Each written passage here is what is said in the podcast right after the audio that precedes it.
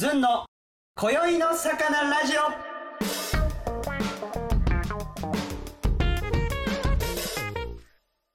さあ始まりました。ずんの声の魚ラジオ、えー5月16日日曜の、えーラジオでございます。今日はですね、えーゲストにまこさんに来ていただいてます。よろしくお願いしよろますしくお願いします。喋りやすいですね。まあこういうラジオ初めてですか？はい、緊張してます。なんか確かにあの 始まった時はねはい。なんかちょっとまあ毎回僕も今でさえ軽く緊張はしてるんですあけど本当ですか？まあそれがちょっと良かったり悪かったりですけど大丈夫ですか？足大丈夫です。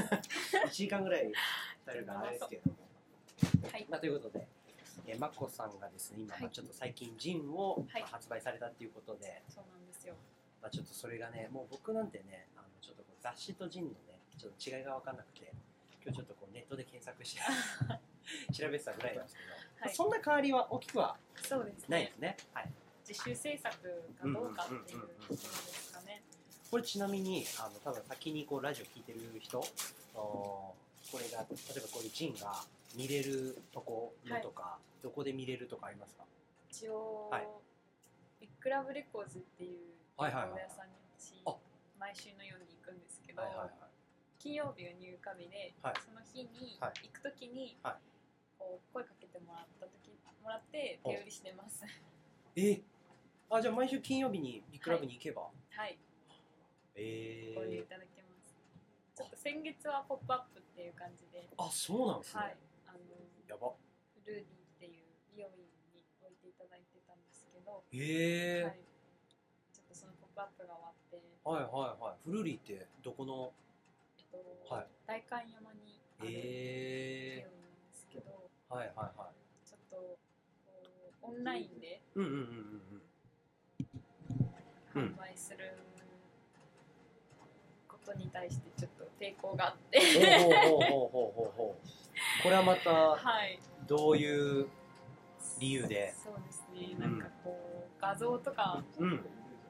見た目のデザインうんうんうんうんだけでパッとこううん。選んでいただけるのは嬉しいんですけど、ほう。まあ、その先のこう意図っていうところまであこう伝えるってなると、うん。やっぱりこう実店舗とか直接手に取ってから買っていただきたいなっていう思いがあってあこういう時代だからこそ。そうですね。なんかそれでちょっと一応まだオンラインでは販売はしてないんですけど、うんうんうんうん。なんか確かにまあこういうラドラウンジも、はい。多分僕オンラインではラドラウンジの服は買わないんですよ、買わないですよね。でもそういう買い方がうんいい悪いじゃなくてうんうん。うんいろんな買い方がある中で、うん。ラドラウンジはやっぱこう店に来て、ね、オーナーさんと喋ってこその、うん。うんっていうのはねすごいあるかもしれないですね、まあ、何でもそうですよね食も、うんうんうん。うん。なんかワクワクするじゃないですか。そうなんですよ。その興奮を買ってる部分があるのでね。なんかやっぱそこの感覚うん。をやっぱり大事にしたくって。素晴らしいね。いやいやいや。なんかレコードとかも、うん。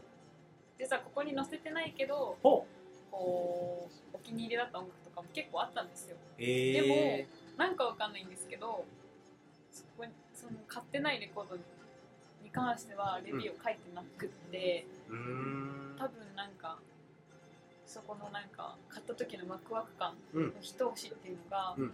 なかったんじゃないかなって思ってあなんかやっぱり、うん、なんか今ってやっぱりミニマリズムじゃないけど、うんうんうんうん。物とかもこう確かに。あまり所有しない方がいいっていううん。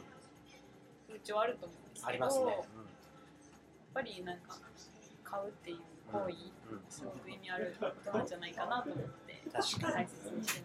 今だからいろんなところでこう買うっていうまあ最近はもうみんな我慢できないで外出て多分いろいろ経済回してるかもしれないけど去年の今頃なんてねまさに止まってる状態の時ですもんね本当にそうですよだからね。こう会うっていうところがでかいですねそうです人と、ね。でかいですね。うんはい。去年のコロナに思ったのが、はい。まあ、そのコロナ太りをやめようと思ってまあ筋トレしたりとかで、はい。筋トレってすごいなと思うのはあうわ毎日続けるのめんどくさいなと思ってもまあ、とりあえず腹筋1回からするかみたいうんうんうん。なね、腹筋1回するとあじゃあ10回やるかはい。で腹筋終わったらあじゃあちょっとバービージャンプやるかみたいななってくるんですよ不思議と。へだけどそのよくあるあるだと友達と遊ぶのは楽しいけど遊びに行くまでは面倒くさいみーたいなのあるじゃないですか。うん。ありますあります。そういうのと若干近い感覚あって人間の脳ってもうそうなっちゃうっていうのを確かに。知っといた方が確かに。あの思考停止になりづらいというかね、うん。わかりますそれ。だから私もうん。一応そのレコード屋さんとかも、ん。やっぱオンラインで買う方法とかもあるし、取り置く方法もあるけど、うん自分で自分を追い込んでそれをやらないようにしてます、えー、いいっすね。いくらなんかすごい、うん。もうどうしても欲しいみたいな、うん。やっぱりこうレアなやつで、うん。リリースの枚数もすごい少なくって、うん。もう絶対手に入れなきゃいけないみたいな時とかも、うん。もう買いに行くようにしてます、えー、毎週金曜日は行くんですね。うん、ほぼ行きますね。なのでなんかうん。それで悔しい思いすること自体もあら。なんかこいいう大事だなって。うんわかるわかる思うようにしてます、あれ取られたか？みたいなね。なくなった。みたいなわかるなショックな感覚も大事だなって思って。ちょちょっと種類が違うだけで月なんかその感覚は一緒っすね。うん。服と音うん楽と、と思いますね。はい。ちなみにそのビッグラブさんはい。に行き始めた経緯というかきっかけみたいなのは？きっかけですかね、うん。きっかけはえっともともと今ちょっと別の職場で働いてるんですけど、その職場に働く前にタワレコではいはいはい。働いてたんですよ、うん。で、まあ、その時の同僚がうん。連れてってくれて、えでもうなんか衝撃を本当に受けて。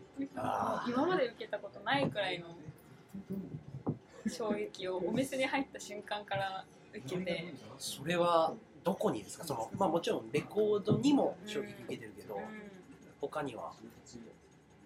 全部？んかもうなんだろう。言葉にできないけどうん。うんすげえってなる。感覚。たまにあるんですけどなんかやべえみたいな。もう相当なカルチャーショックってことですよね、もう気えそれづかないけどちなみにやべえ。あのどのくらいのいくつぐらいの時に？求めてましたなんかそういうものを。感覚をですか、はそういう感覚でも常に求めてる と思いまい、えすなんー、笑かって言ってる。なんかその分かんないけどワクワクするのがすごい好きなんですよ。言葉にできないけどでもそれって分か。らないことにワクワクしてるってことそうなんです。すごいそういうところがあって。え分かんないところどうなるんだろうこれみたいな。どういう意味なんだろう意味わかんねえってなるのがすごい好きなんですよ。えー、じゃあカオス結構好物なうん。だからその高校生の時には留学したんですけどスはいペインにそれももう絶対言語が一個も分かんないところに行ってみたくって。あどうなるんだろうって思ってなんか意味わかんないじゃないですか。ー確かに。だからすごいそれをやりたくって行ったりとかうんして、でもビッグラブにやったのは本当にたまたまなんですけど本当に衝撃を受けたっていう友達もその友達が勧めてくれたっていうけどここまでハマるとはみたいな。うーん。ね。多分、うん。いやでもそこはじゃあタワレコから始まってるなそうですね。一応タワレコから始まってるんですけどタワレコもそうですね。でも働き始めていろいろ衝撃はありましたけどはい。ちなみにその、まあ、ビッグラブさん？はい。僕は行ったことないんで、はい。あれですけれども、なんだろう。普通のレコード屋とかと、うん。まあ、普通のお店、うん。あ業種違くてもいいんですけど、何が違うというか、面白さの根源みたいなのをこう分析とかしてあったりしたら、何がこう引きつけるものとなってるのか。多分眞子さんみたいにビッグラブに通って衝撃を受けてる人って結構いると思うんですよ、うん。うん。そういう人たちは、なんかうん、そうですね。他のお店ってはい。やっぱり音楽をこう音として捉えてたりとか、うん本当にこう気持ちいいとか、うん。感覚的なところうん。でこうピックアップしたりとあかー。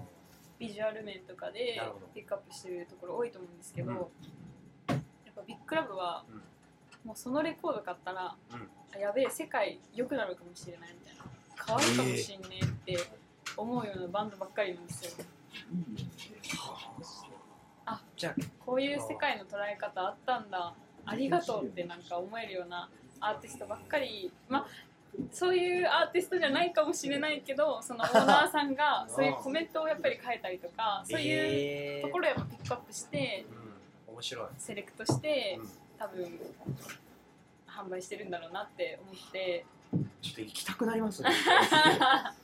でもでもすごい厳しいですよオーナーさん。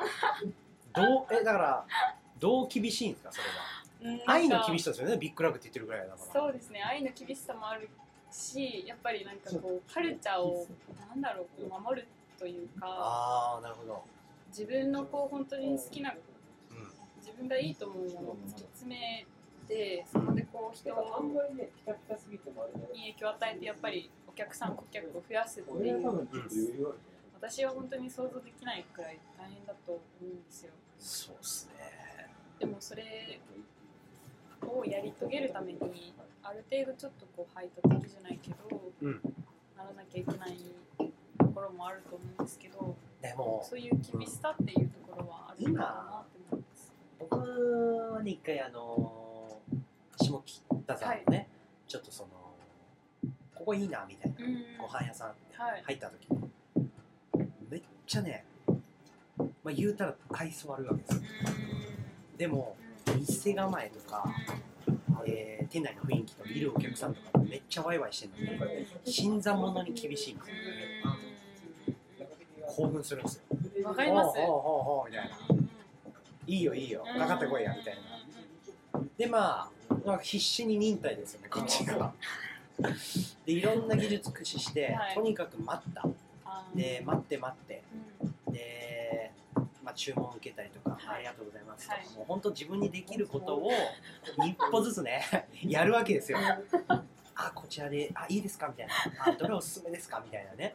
もう下手に下手に行くと最後の方にいろいろ普通に喋りかけてきてくれだしてお兄ちゃんみたいにめっちゃ美味しそうに食べる人久しぶりだわみたいなえぐらいまで行くわけですよ。それがね嬉しいんですよ。めっちゃ気持ちいいみたいなでまた行こうって思って以来2回目行ってないんですけど。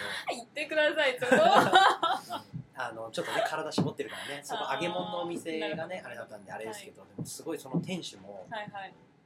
守るっていう意味ではね多分一緒なんですよね。うんなんかこう何を守ってるのかはその時はまだ分かんなかったけどでもあだからこんなちょっとこう惹かれるんだ俺がっていう。でもそれは多分ビッグクラブさんにもあると思う。そういう店がうん。うんあるはあるんですよね。うん。見えないだけで。あります。はい。ビッグクラブさんのはい。ちょっとねさっきも聞こうとしたんですはい。由来とかあるんですかね？あーなんかうん。こうおじいちゃんでもうん。おばあちゃんでも誰でも子供でもこう分かるようなああ名前にしたいということでなんかビッグラブって言ってましビッグクラブやなその考えが めっちゃいいっすねビッグクラブって。ちなみにじゃあその尊敬してる方で書いてあったのが、たはい。そのオーナーさんの。そうですね。オーナーさんすごい尊敬してます。もう行かれて何年ぐらいなんですか？あでも3年。くらいです。ねええー、もう結構男性の方はあそうなんですよ。男性の方ですえー、はいいい。っすね、はい。ちなみに渋谷にあるんですか？えっと原宿のは奥にあります。うーん。ちなみにその眞子さん自体が、はい。まあ、そういうタワレコに働く前になった時やっぱりずっと音楽が根本にあったとですか好きっていうのは、なんか好きとすらうん、自覚がなかったんですよ。えで私大学スペインの大学をうん。入学早々中退してて、ー、えででもそれもなんか本当はうん。結構勉強とか好きだったし、はい。こう一つのこと突き詰めるの好きなタイプなんでー、はいはいは卒業したかったんですけどい、うん、ちょっとこうまあ、うまくいかないことがあって日本に帰ってきてっていうところですごい結構落ち込んでたんですよその時。はもうどうしようみたいな。はいはいはいはい。この先どうしようみたいな。あ感じで結構なんか絶望しててでもなんかとりあえずなんかやめてやばいって思ってうん。うんまあ勉強またして大学入り直すにしてもうん。一旦ちょっとメンタルを通常状態に戻さなきゃはいあかんはいはいはと思っていそこまでねとりあえずねはいでなんかバイトをとりあえず何でもいいからやろうって思って、うん今までは割となんかこう目標を決めて、うんこうそこに到達するまで苦しくてもやるやりきるっていう人間で、なんかこう日々楽しいっていう感覚っていうよりも、その目標のためにやっぱり頑張るみたいな人間だっ今でもちょっとそういうところあるんですけど、うん でも本当にどん底すぎるからうん。初めてあもう本当に心から将来のこととか何も考えないで自分の好きなことやってみようって思って おでパッて思いついたのがなんか音楽だったんですよ。はあえーで、まあ、なんかレコードを買ったこともないのになんかすごい気になってはいて、ほで、うん、まあなんかタワレコ渋谷のタワレコにはい。その一時帰国してる時にはい行ったことがあってその時も結構あこんな場所あるんだと思って。ううんなんか友達とやっぱ海外の音楽とかって話せる友達いなかったから、あこんなになんか新しい音楽知れる場所あるんだって思ってすごい楽しくってであ渋谷のタワレコ受けてみようって思って受けて働き始めたらうん。もう止まらなくって。もう気づいたら。もう気づいたら大学も。入り直さないでずっともう音楽。え頑張りまくってっていう感じですね。だからさやっぱりちょっとスペイン行って その経験あるからはい、あんまり普通の人と違うね歩き方してるじゃないですか。そこのそこはね。まあそうですね。そっはいから音楽ドーンハマって、はい。もう止まらなかったの止まらなかったですね。もうまあそうですね。タワタワレコ入って割とすぐにうん。ビッグクラブも知って、うん。でももうここやべえってなっちゃってもうその時は神奈川県に住んでたんですけど、はい。あもうそこ行くためにね、うん、働く働きに働きに出るっていうか タワレコタワレコを来る時はもう絶対ビッグクラブも行こうって思ってもう毎日毎回行ってたんですよ、え通い詰めて。うん。ももうそれでレコードを見ていろいろその話聞いてういやもうなんかそうですねなんかもう全部知りたいと思ってそこにある音楽を。なもう毎日そのウェウェブサイトとかも見てえなるべく全部音楽聴いて ー。もう行った時も全部シャザムかかってる曲シャザムしてで並んでるレコードとかも全部チェックして買ってとかやっててでもなんかこうコメントとかも読んでたりとかして、最初意味わかんなすぎるんですけど深く考えていくとあこういうことかみたいな。なんかもつながるとこはある全部なんかこう分かっていくともうまたやべえってなってもう本当に飽きこなくて。でもじゃあ逆になんかビッグラブ行くことで答えがあるのをこう自分でこう答えどこだっけ？みたいな作業ですよね。探しに行ってる感じですよね。そうですね。探しにうんうん行って見つけに行ってあ いろんな。ーそれ3年続くってすごいですね。その新作が入ってくるとかもあるんでしょうけど。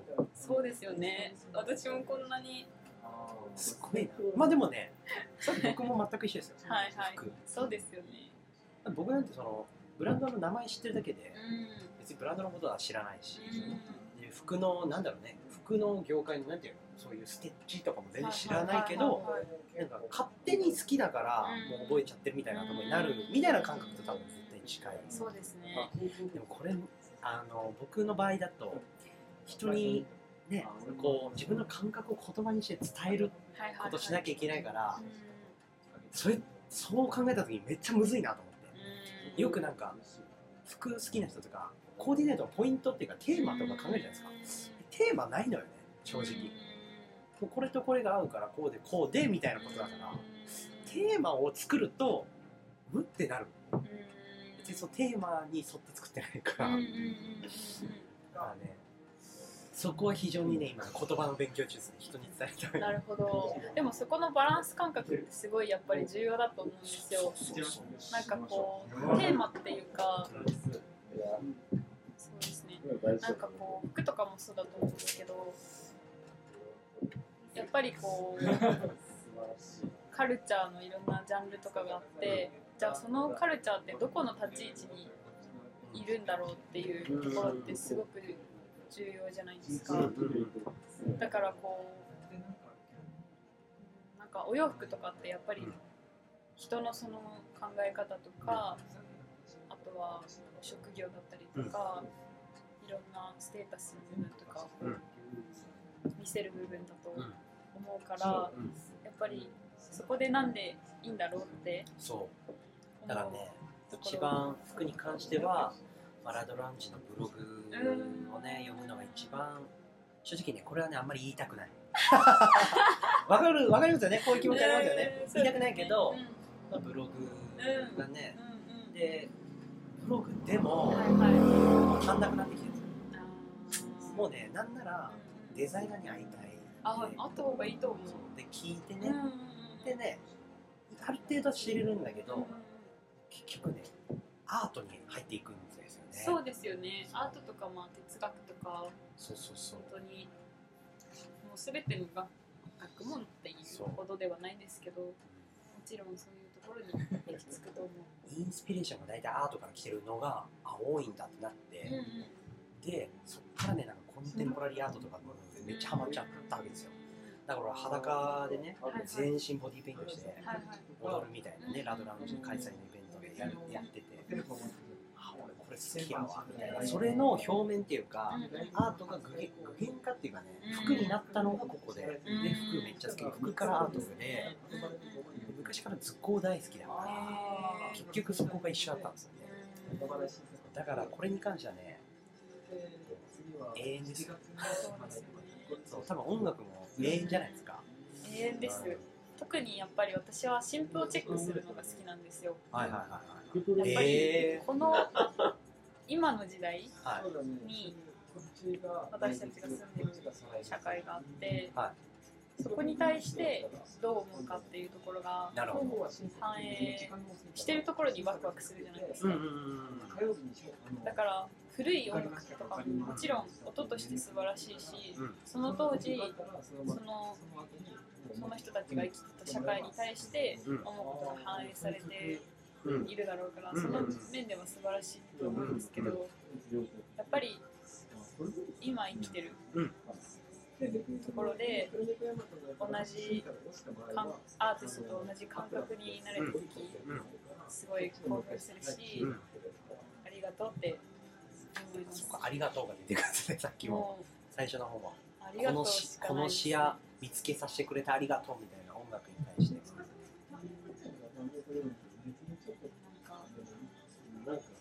ねそれをねこうなんだ俺はね過去のもう戻りたくなって調べたいんだけどどこなんか本当なのかな99までしかいけないじゃないですか。100感じれることってないかなって俺には過去過去に対しては思ってるんですけどそれでもなんかこう掘り下げることは楽しいし。人によって解釈がうんねうんうん。様々だからこそいいですよね。だからもうその感じでもう何でもくビッグラブのことは食っちゃおうみたいなはい。ねそうですね。それでもう今でも変わんないですもんね別に。まあ3年経ってある程度ちょっとはね落ち着いたところあると思うけど、そうですね。変わらず。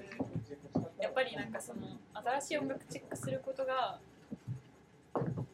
世界中の社会問題だったりとか、うん。うんあちなみにはい、自分がうんうん。作るにはいかなかったんですか？あー。僕もね服こんだけ好きだと服作らないんですか？って言われる。うんうんうんそれはちょっと気になります、なるほどなるほど。うそうですね。なんか私の場合だと本当にアーティストが神様じゃないけど、んうん。そこの作り出す世界が神々しすぎてなんかこう自分が入る領域じゃないって思うタイプではあったんですけど、はいはいはい。なんか最近すごく大好きだったアーティストが死んでしまったんですよ。へえで言えます？あはいソフィーっていうええアーティストなんですけど、はいはいはもう本当に悲しくてなんかそのなんかそのアーティストうん。は本当にはい。全ての生命体の中で一番美しいって思っていたし、へえなんかその人が作り出す世界はい。が本当にあるからうん。うーんいやもうこれ頑張れるじゃないけど。知ってる人は わかるみたいになってるでしょうけどね。ジャンルはどんなジャンルの歌う手なんですエレクトロニッかクなんですけど、うん。私すごい実験的な音楽なんですけど、はい。めちゃめちゃポップに響くんですよ、ええいいですね実際もう本当にアーティストがうん。リスペクトしててその人のことを、うん。世界中でまあめちゃめちゃ人気っていうわけではないんですけど、うん。でも本当に本当に今の時代の真のアーティストっていううん。人だったんですよね、一応海外アメリカとかだとなんかマックの CM に使われてたりとか、へえうん日本だと安室ちゃんとかのプロデュースとかもやってたりとか人だったんですけど、本当にそのそっかマックになるぐらいだったら結構ポップだね。そうですね。うん CM とかもね。んそうですね、はいはいチャーリー XCX あのなんかポップのアーティストがいるんですけど、そういう人とも一緒にやったりとかへしている方で、でもなんかその世界がもう唯一無二だったんですよ。へでえその人しか作り出せない世界観だったから、そこがもう私が生きてる世界から消えたっていうことが衝撃的だすぎたしショックすぎて、もう本当に辛すぎてもうめっちゃずっと泣いたんですよ。その死んでしまってから。よりなんかその尊さっていうかはい、ぐんと上がりますよねなんか。うんでも上がってほしくなかったんです。あそう。なんだろう。デビッド・ボーイっていうアーティストがはいはいはいクスターでいはい。ると思うんですけど、はい。私本当にその人のは写真を見て、はいあーなんて美しい人なんだろうって思って、うん。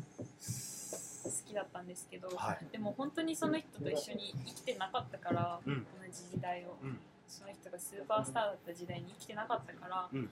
完璧にはその美しさは理解できなかったんですよ、うんうんうんでもソフィーと出会って、うんあ一緒にうん。同じ時代にうん。素晴らしいアーティストと生きれるの本当にすごいなって思って。うん。ちなみに今ではい。この現代で一緒にそれを共にできてるアーティストはたくさんいると思いますけどね、そうですね。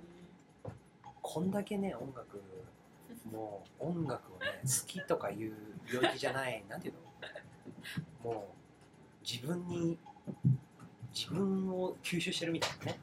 そういうマコさんがね今ちょっとこう注目してるというか、はい。うん。まあ、注目っていうとね多分おこがましいっていうところもあると思うんですけどこれがだからその陣にはい。入ってるはい。アーティストすべて、そうですね。すごいいろんな角度から、はい。結構ジャンルもごちゃ混ぜなんですけど、はい。あのいろんな角度からやっぱり、反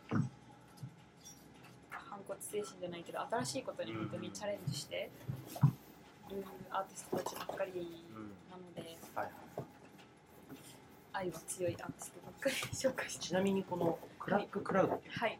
これをはい。一発目にはいはい。このインタビューが結構長いはい。くね、はい。これはどうしてここに決めたとかいやもうクラッククラウドもかはい。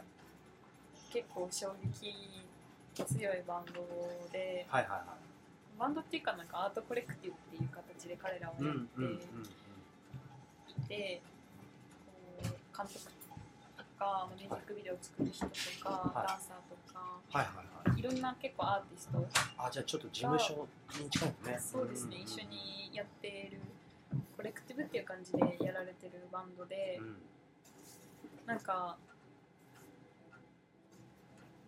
音楽ポストパンクっていうはい。ジャンルが私結構好きではあるんですけど、そのジャンルで自分たちでなんかこう DIY で荒削りな感じの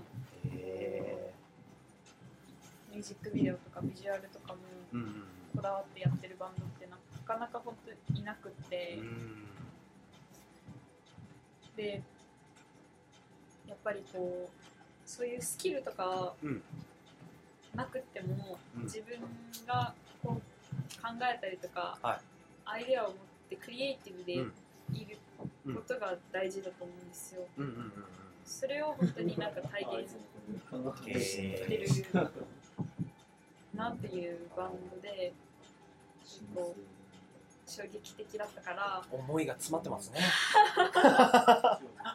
だからどうしても紹介したくってでもうそのクラッククラウドにメールを送ってみて、こういうの作るからおよかったらインタビュー受けてくれないって言って行ったらすごいいいよって言ってくれてへえすごい。でそうなんです。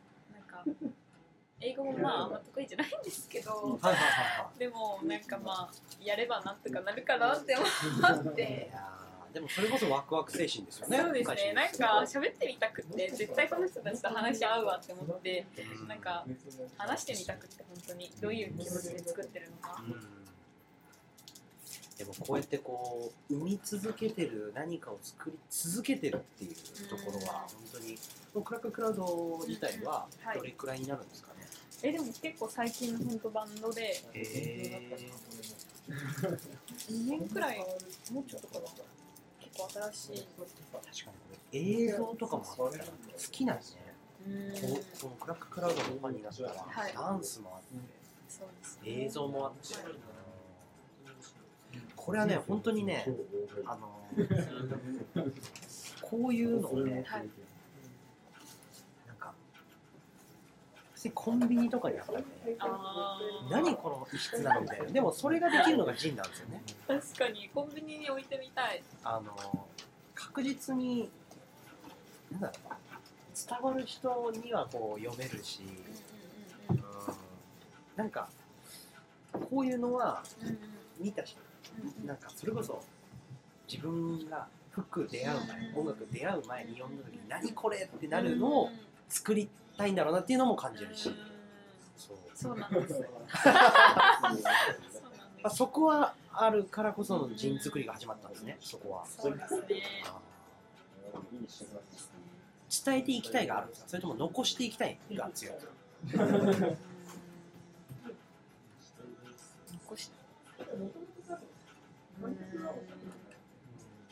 どっちだろ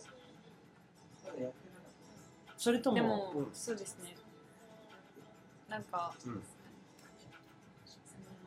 確かにどっちもかも。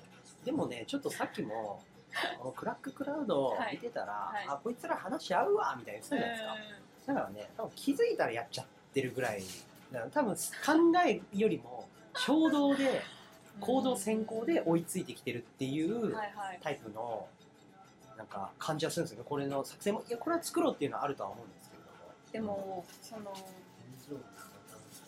ですね直感を大事にするあ論理主義者でいたいんですよ私すごく、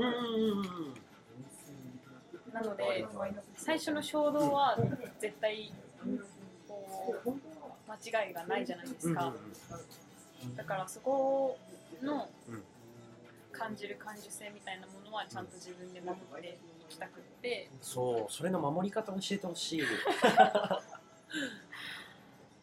守りつつ そこに至るまでのプロセスではすごく冷静になってうん考えてうん論理立てて組み立ててうんそこまでリーチアウトするようには心がけていますかね。でも感受性の守り方ね難しいですよね。でもお話聞いてて、はい。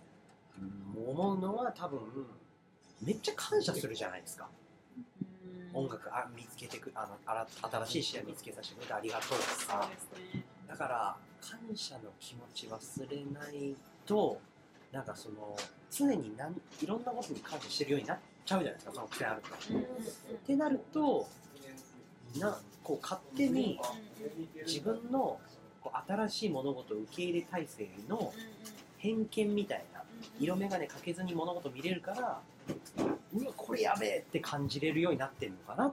とは思いますね。そういうこともあるのかもしれない。うん。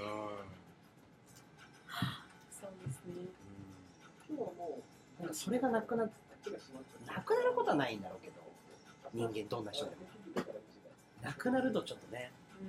だから僕も最近できるだけうんうん。フットワークめちゃめちゃ重いんで、うんうんなんかお話しいただいたお誘いしてくれたものは全部こうやるようにしてますね、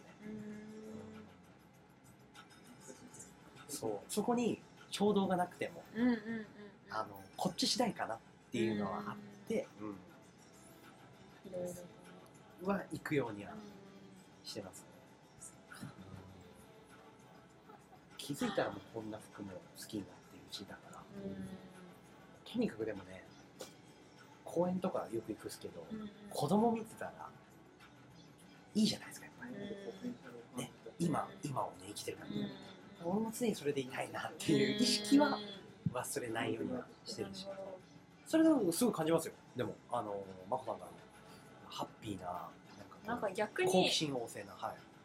年を追うごとにすごい昔の自分に戻っていってるんですよ。なんかそれいいですはね、意識してるわけじゃなく昔の自分っていうのは？もう本当に幼稚園生のあら。あらだいぶ。はいは頃い。なんか結構記憶あるもんですか？めっちゃあります。ええ例えばなんかその幼少期の思い出というか、初期の思い出ですか？うん。うん。なんか昔からでも結構凝り性だったから。えー、凝り性って何でしたっけ？凝り性なんかすごいあオタクっぽいところがあって。あはいはいはい。なんかい何か突き詰めるのはなんか好きだったので、うん。なんか幼稚園で、うん。どの砂がうん。泥団子に適してるかをひたすらいろんな場所のを触りまくって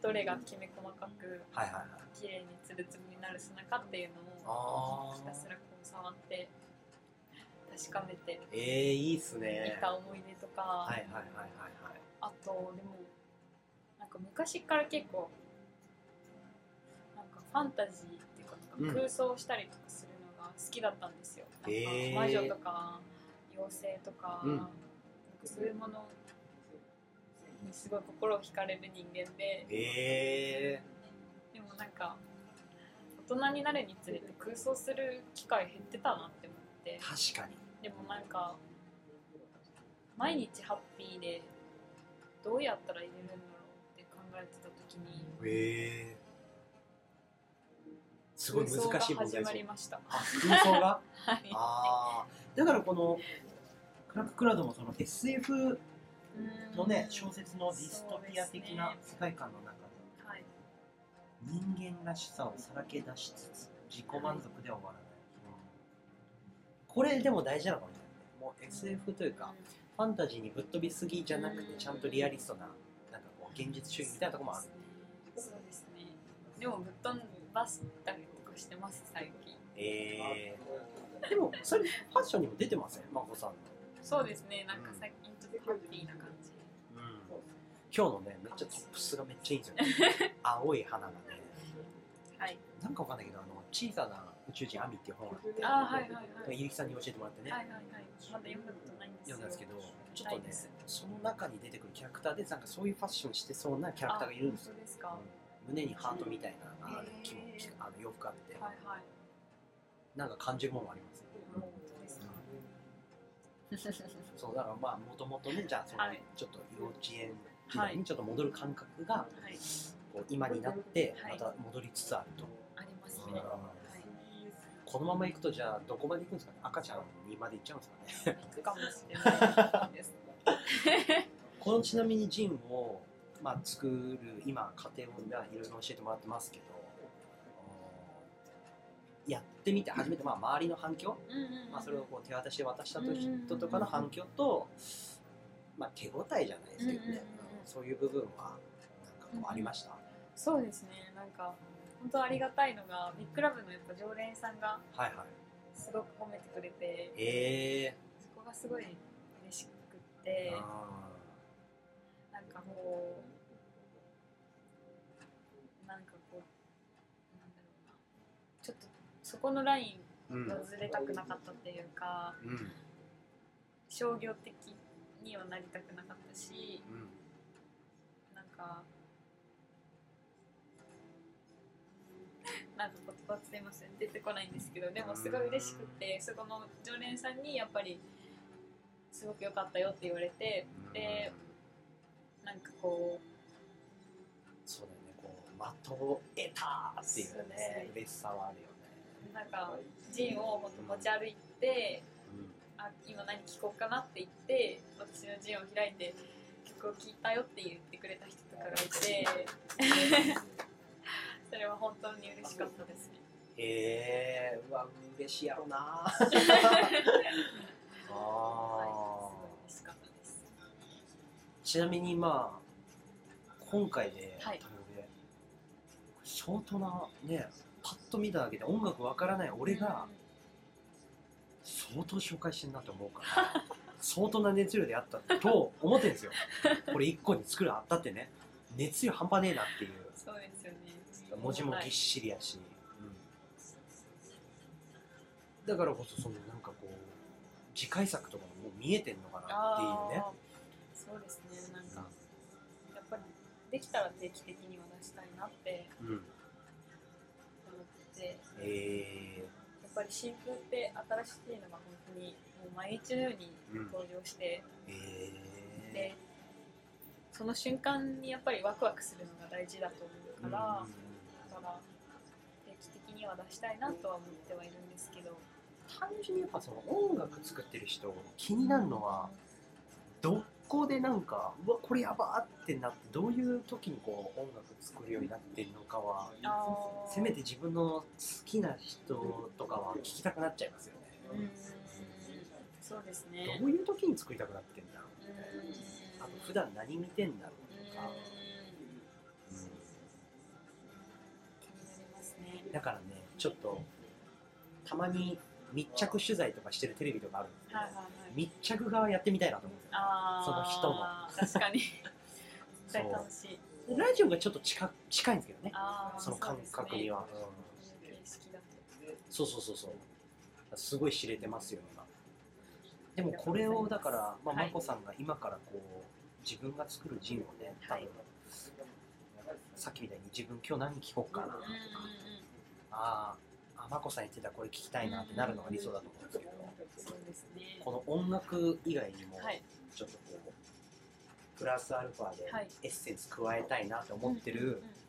まあとものっていうか、うんうんうん。チャレンジしたいなと思ってることとかあるのかなっていう、そうですね。なんか。うん音楽以外にもあれば。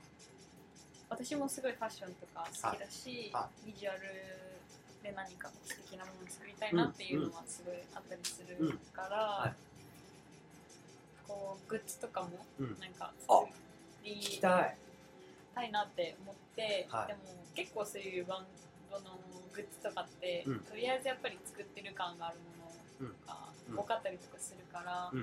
まあ作るのであればちゃんとものとして、うん。本当に価値があるものできたら作りたいなって思って、うん。最近はそういうの結構デザイン考えたりとか。へええちょっとなんかこうみみみ、はい。み見れたりできませんか？それあでも見たりとかどういうの作ってるかっていうのはすっごい気になりますね。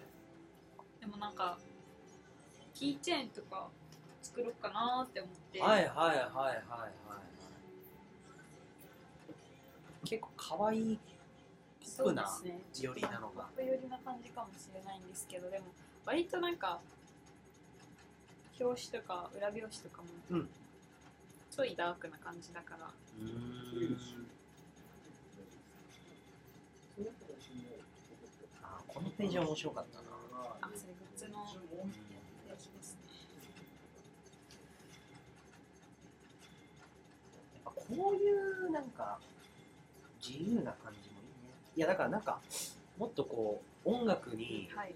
熱量があるから、はいはい。これがちょっとなんか違うのにも、あー。ね、さっきの泥団子じゃないけど、うんうんうんうん。突き詰めてるものを知りたくなっちゃう、あーそ音楽以外でですかはあるね俺よく僕あの 一回ねラドラウンジで置いてあるブランドで iPhone ってブランドがあって、はいはい。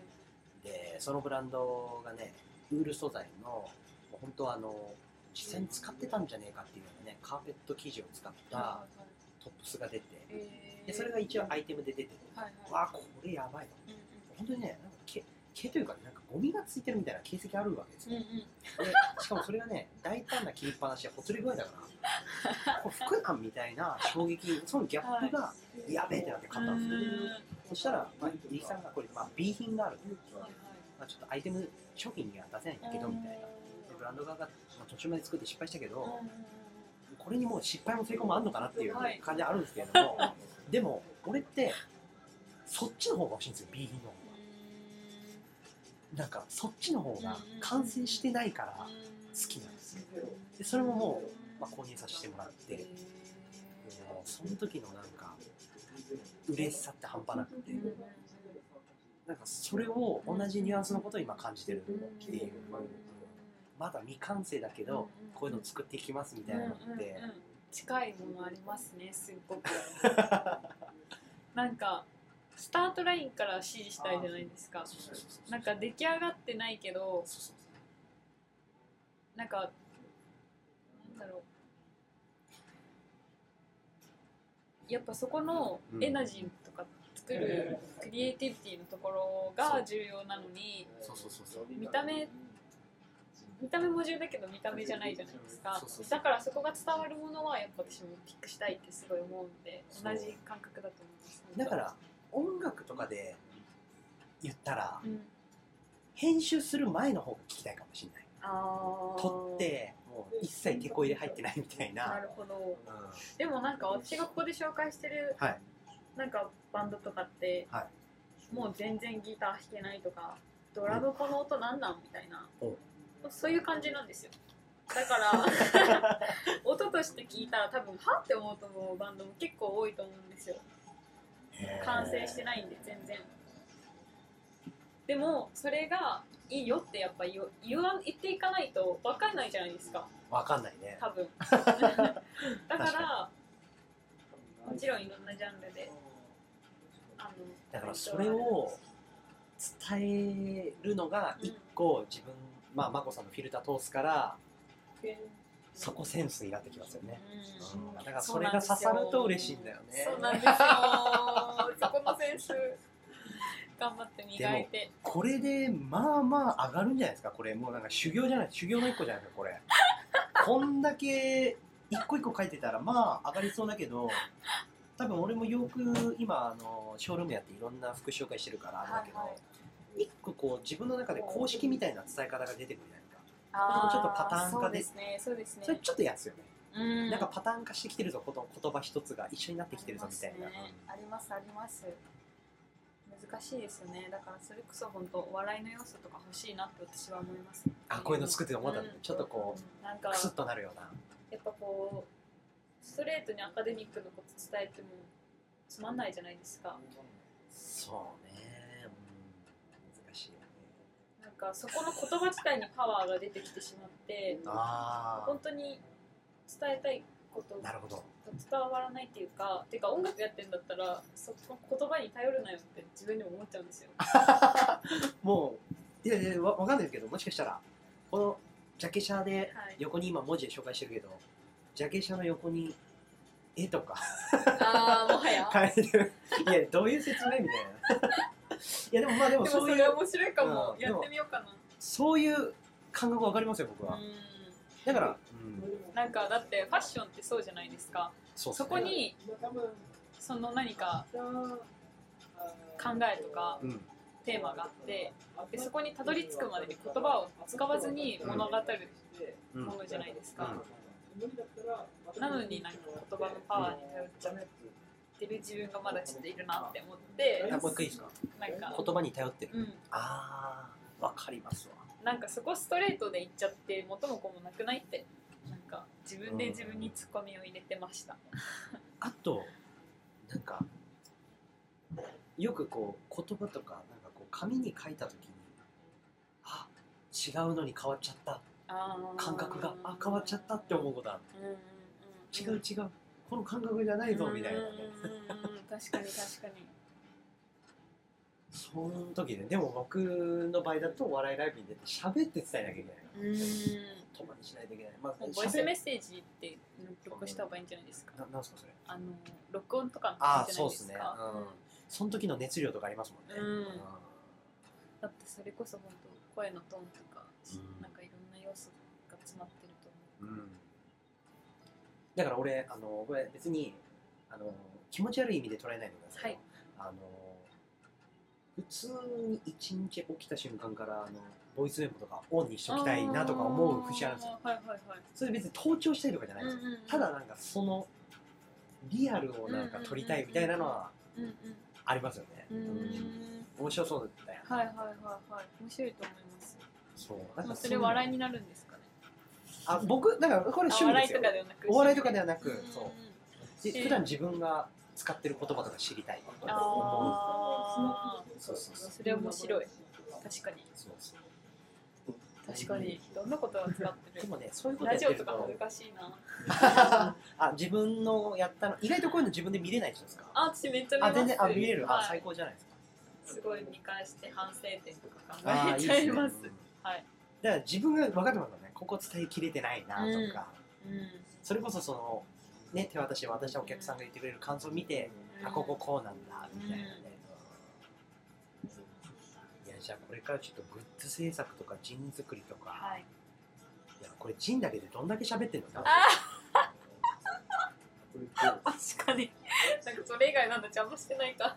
いやまあでもいやだからだからそこに商業的になるまでのねいろいろありそうっすね。難しいね。でも見てほしい多くの人に見てほしいはあります。そこもあんまりない。まあでもそうですね。なんか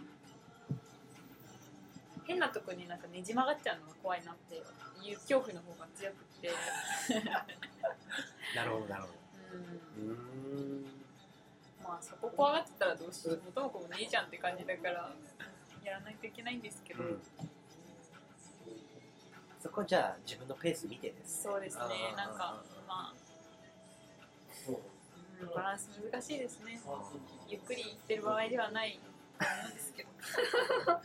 なるほはい。どなんかちょっとねあのあやごルミーさんのはいはい。仕事場の上司がねちょっと尊敬してるとこにね書い。てるんで、はいお互いのそのそれぞれのはい。尊敬してる理由じゃないですけど、はいはいはどういういところなんか聞かれてるのかなっていう。そうですね。職場の上司はまずはい。うん。なんかこう私に対してすごいフラットにいうん接してくれるんですよ、えなんか。フラットってすごい能力ですよね。すごい能力ですよ、んすごい能力なんですよ、うん。で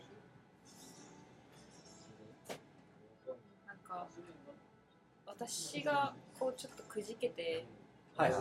感情的になった時があって、は結構こうもう本当に自暴自棄じゃないですけど、はいはいはいはい。もう楽しくないからここやめたいみたいな。こうんとを泣きながら言ったことがあってえでもそれってなんか上司にしたら、うん。うん多分メンタルとかうん。キープできてないし、うん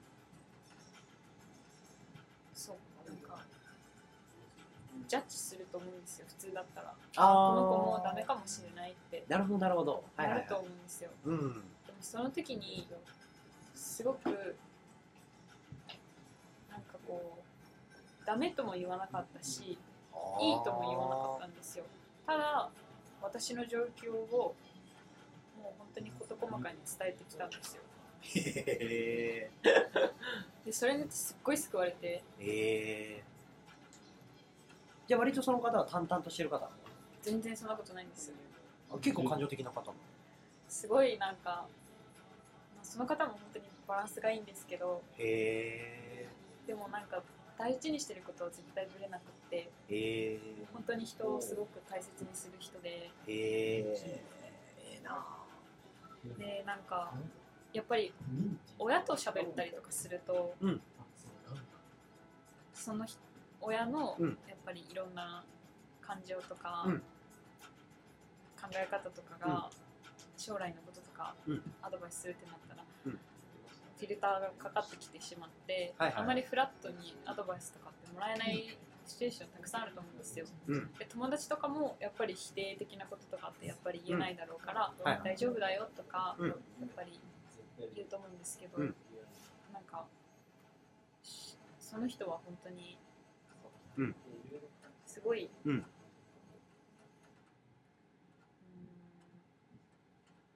まあでも伝わってきてます。うん。なんか本当にフラットに接してくれて、で本当にそこで救われたからあ私もこういうの本当になんかそういったスキルだなって思ったんですよね、うんうんうんあこのスキル本当に身につけたいと思ってでもそのあのスキルみたいなのは多分このジンでできてる一個のその活動この作るってことだけでもそうだし、本当ですかね、うん、一つ多分このいろんな音楽はい。たくさんある音楽が一回マコさんのフィルター通すことでそうなってることじゃないだからクラッククラウドさんもインタビュー受けてくれたりしたんだろうかなって思いますけどね。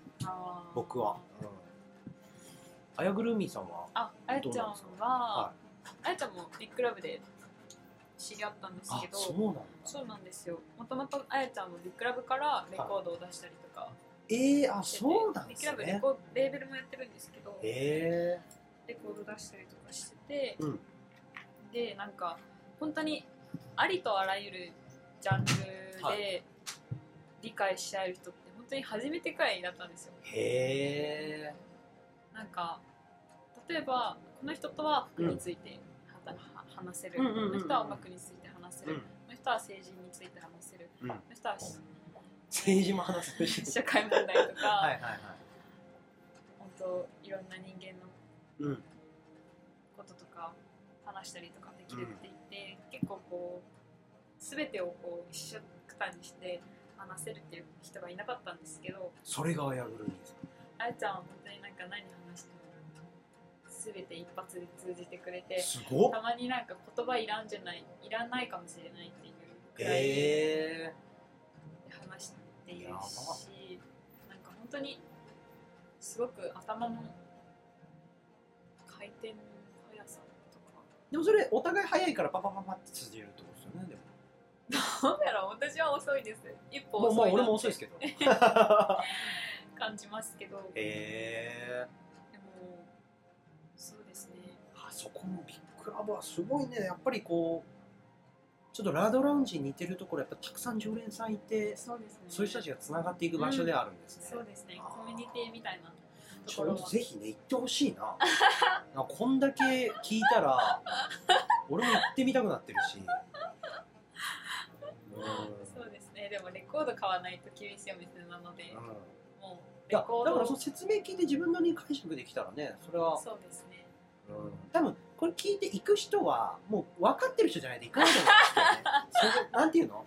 別にその買う買わないじゃなくとりあえず行ってなるほど解釈できる買う。うん。買う買うとも思ってないと思うんだよ俺も服を買うって感じで買ってないからな。なんかもう確かに、別にそれがうん、エネルギーもらって持って帰ってるに近いから。あもう同じです。だからもうお金とか見ないんですよ私最近。一緒一緒。も うなんかレコードならまだ大丈夫じゃないですちょっと高いから。レコードって最大とか、まあ、5 6千円とかだから、でも本当に